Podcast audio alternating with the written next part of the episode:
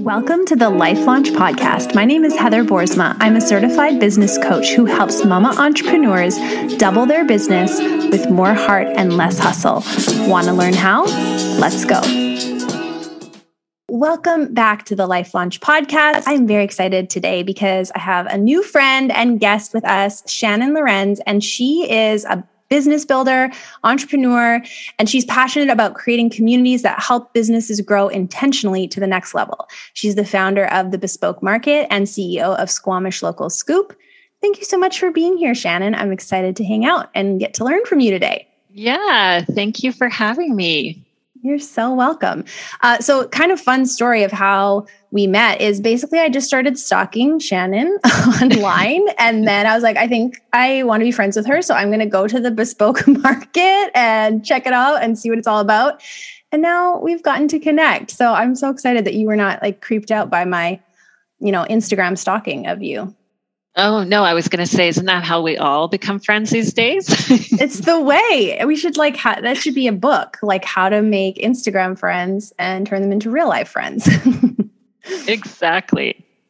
So, tell me a little bit about you, your like business journey. Like, how'd you get started? How did you get to where you are today in in your business? Well, I started, I, actually, I have a commerce degree and I moved to Squamish right after university, had met my husband and uh, decided to take the leap to go to small town Squamish um, in 2004. And there wasn't a ton of jobs here. I definitely chose lifestyle over going to a big city and finding a job that really aligned with my commerce degree. So my first business, which is still happening, my husband ha- now has it, is Lorenz Developments.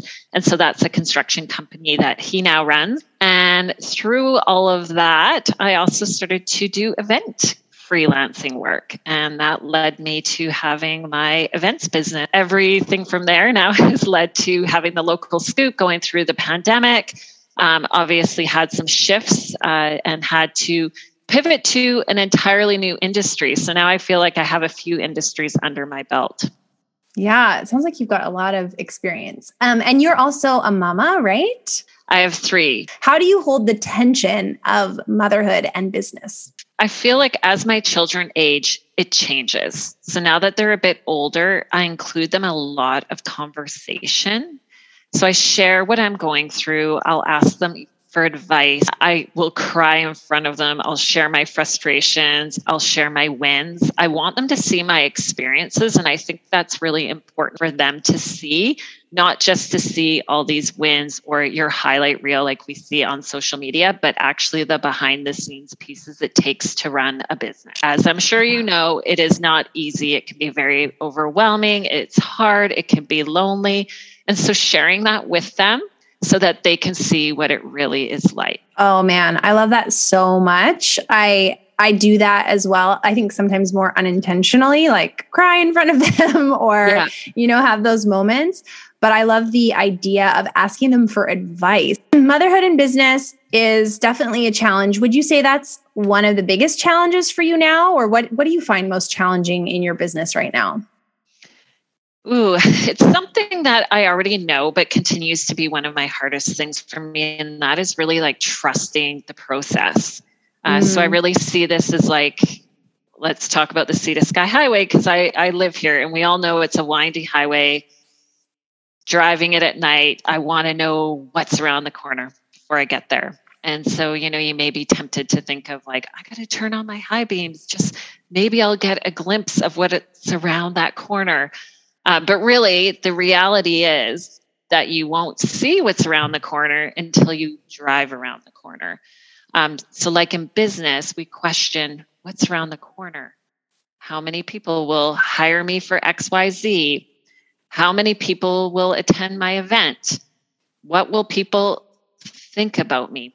These are all things that can take our energy when there's really no need to. So, when we can move to that really trusting intention, um, taking action on our intentions, we can really move into this place of more confidence. And that's where you can really start to trust the process.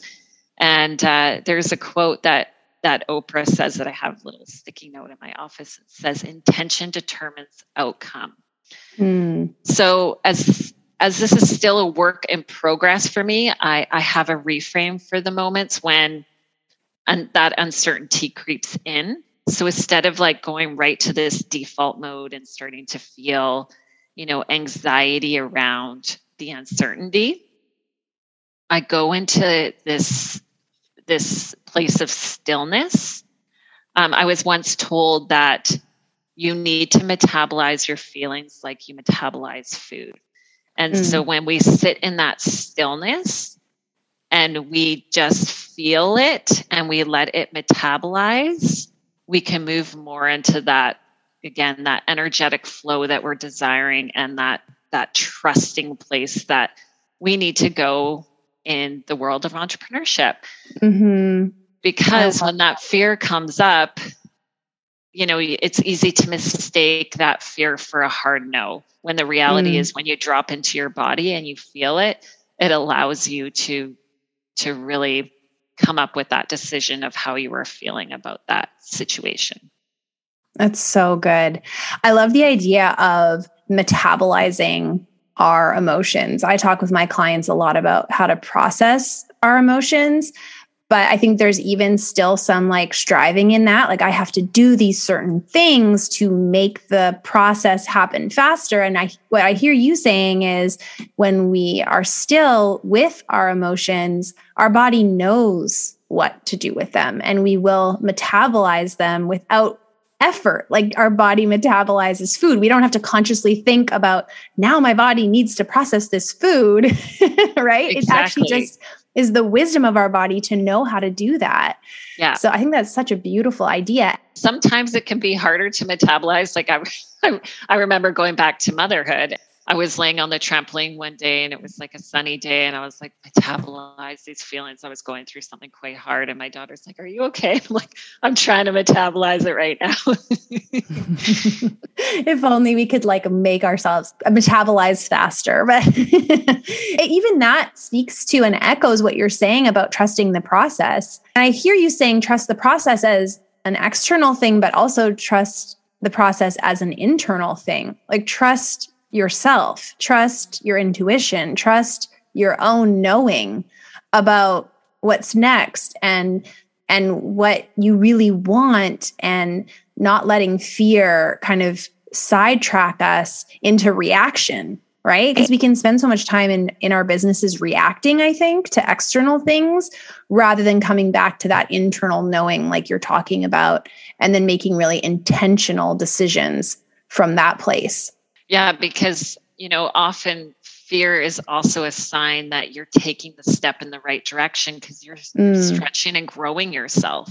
Mm-hmm. And constantly as an entrepreneur, you you are stretching and growing yourself or you're not, not taking your business to that next level, to that next step that you have to go to in order to grow your business. Mm-hmm. Yeah. One of the things I was most excited to talk to you about was about community and specifically community among female entrepreneurs. How do you cultivate community in your life? I know that's something you do really intentionally and and how does that help how do you think community actually helps businesses grow? Yeah, so I think with community building, uh, simply in case anybody's wondering what is community building? This is where i really look at it. It is like when you make sure everyone is seen and heard and felt included. And so i do this through for example surveys. So whether you are running a mastermind a group program an event or a small business you can send out a survey to your clientele to receive feedback of what they are liking about your business or what they are looking for more. Because I see what a lot of businesses will do is you're making an assumption of what your community wants from you mm. instead of asking what they want from you. And it mm. can be as easy as a survey, an Instagram poll, as an event producer, I also do this through pure visual. So I will sit at an event and I will watch how everybody is socializing together, connecting together. What are they eating? Where are they drinking? Where are they congregating? So all of these pieces will give you feedback to be able to create a product or a service that your community will want from your business. And in turn, this will create more revenue for you. Hmm. This is so good. I mean, it's really simple, but I don't think I've ever thought of it this way that the community isn't just me and other entrepreneurs. The community is all of the people that I'm gathering and I'm serving as the business owner and making sure that those people in my community feel seen and heard and known. That is really powerful. I love yeah. that. Yeah, it the moment that switch came for me is I uh, I was working uh, for a conference and I was sitting down with the attendees. And after I'd gotten up, uh, my manager at the time had come up to me and she was like, "Is everything okay?" And I was like, I was having a conversation with them, asking what they enjoyed about the event, and I had like, you know, a page of notes from just sitting down and talking to them. And that's when I really realized that I was doing something different. It was a different approach of finding feedback immediately. And when you find feedback right away, that is the best type of feedback as well. Right. But I think a lot of us avoid that kind of feedback because we're really scared of hearing that something wasn't up to par or wasn't how someone expected. How do you take in the feedback that's maybe more uncomfortable to hear and use that? Yeah, you know, I'm I'm going to be honest. I'm always scared when I open up surveys, wondering what people's feedback could be. But I think this is also the opportunity for you to see what others really like from you and also what makes sense for you.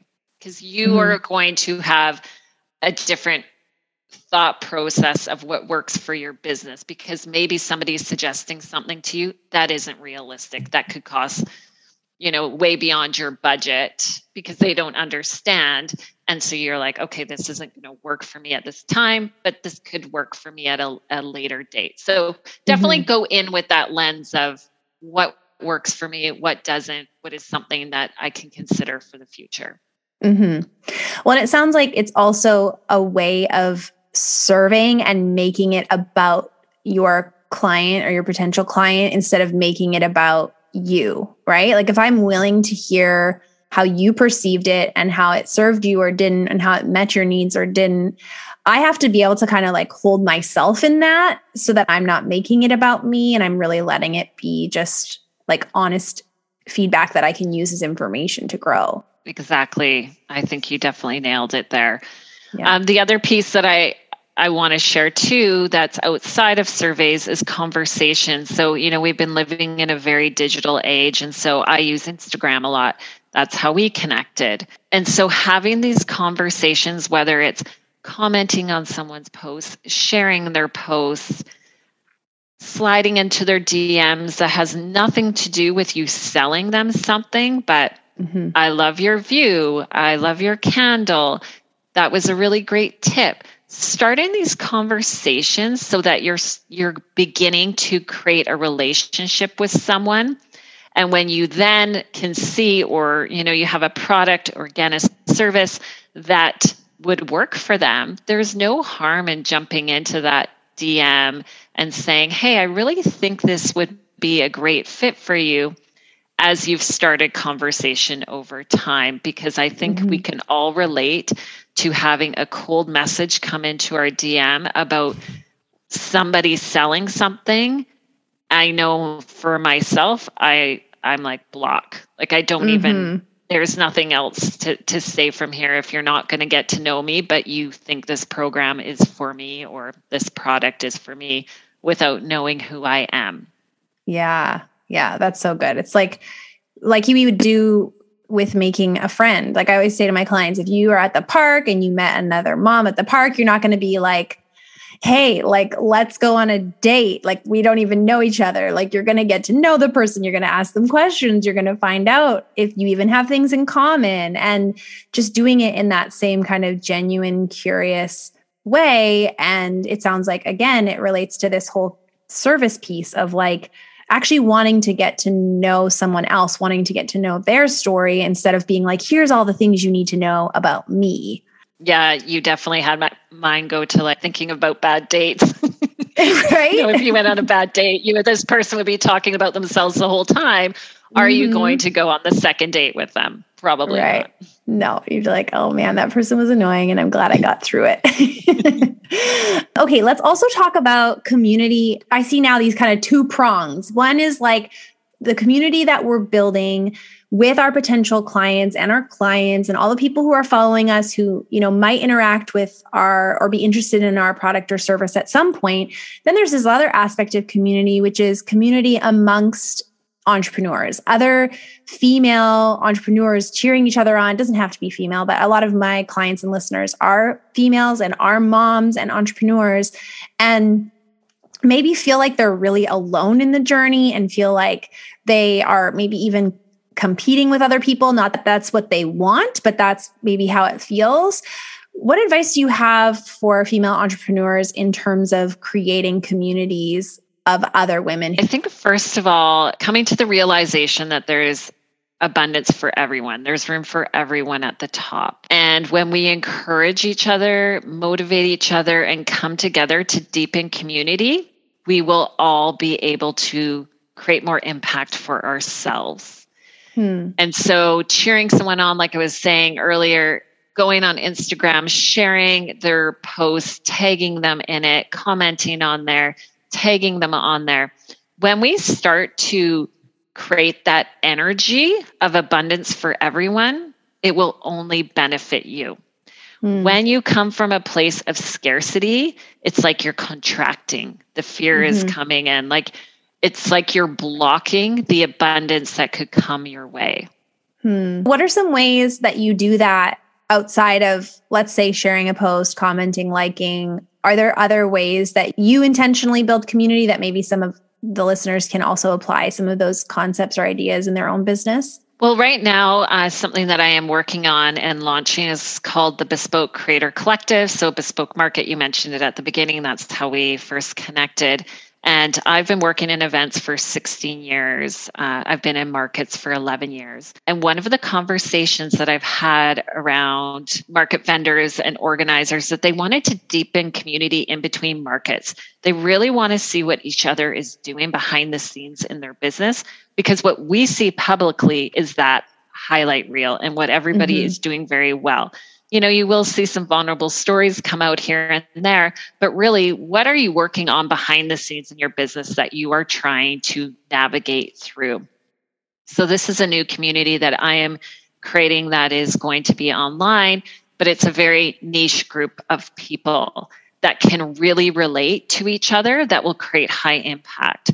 So going back to what can you do to create community? So whatever industry you are in, who can you bring into your space? Because maybe it's you asking a few people to come in and you're organizing it and you can share these like behind the scenes the very vulnerable pieces of what you are working on in your business. When you niche down to something very specific then you're going to get very specific feedback. And that is going to also bring a tighter relationship with these people because you can really relate to each other. Mm-hmm. And so that's yeah. a beautiful thing about finding a very aligned community. Right. And I think that's like the very thing that we're sometimes hesitant to do is to find other people who are doing very similar things to us because we think uh, those people might be our competition. But it sounds like the opposite is true, right? It's like if we're re- if we're doing really similar things then we're going to really get each other and we're going to be able to mm-hmm. offer a different level of support to each other. So when you feel like kind of pushing away or or leaning away from that there's really an opportunity to lean in to that and to actually go to those ones who are very similar to you and and use that as an opportunity for connection and support. Yes. Yeah. 100% i would love to know you have so many years of experience, you've worked with so many different businesses. What would be your number one piece of advice for small business owners who want to grow in a sustainable way? One step at a time. This mm. is something that I find has been really helpful for me, especially when we look at a very big goal.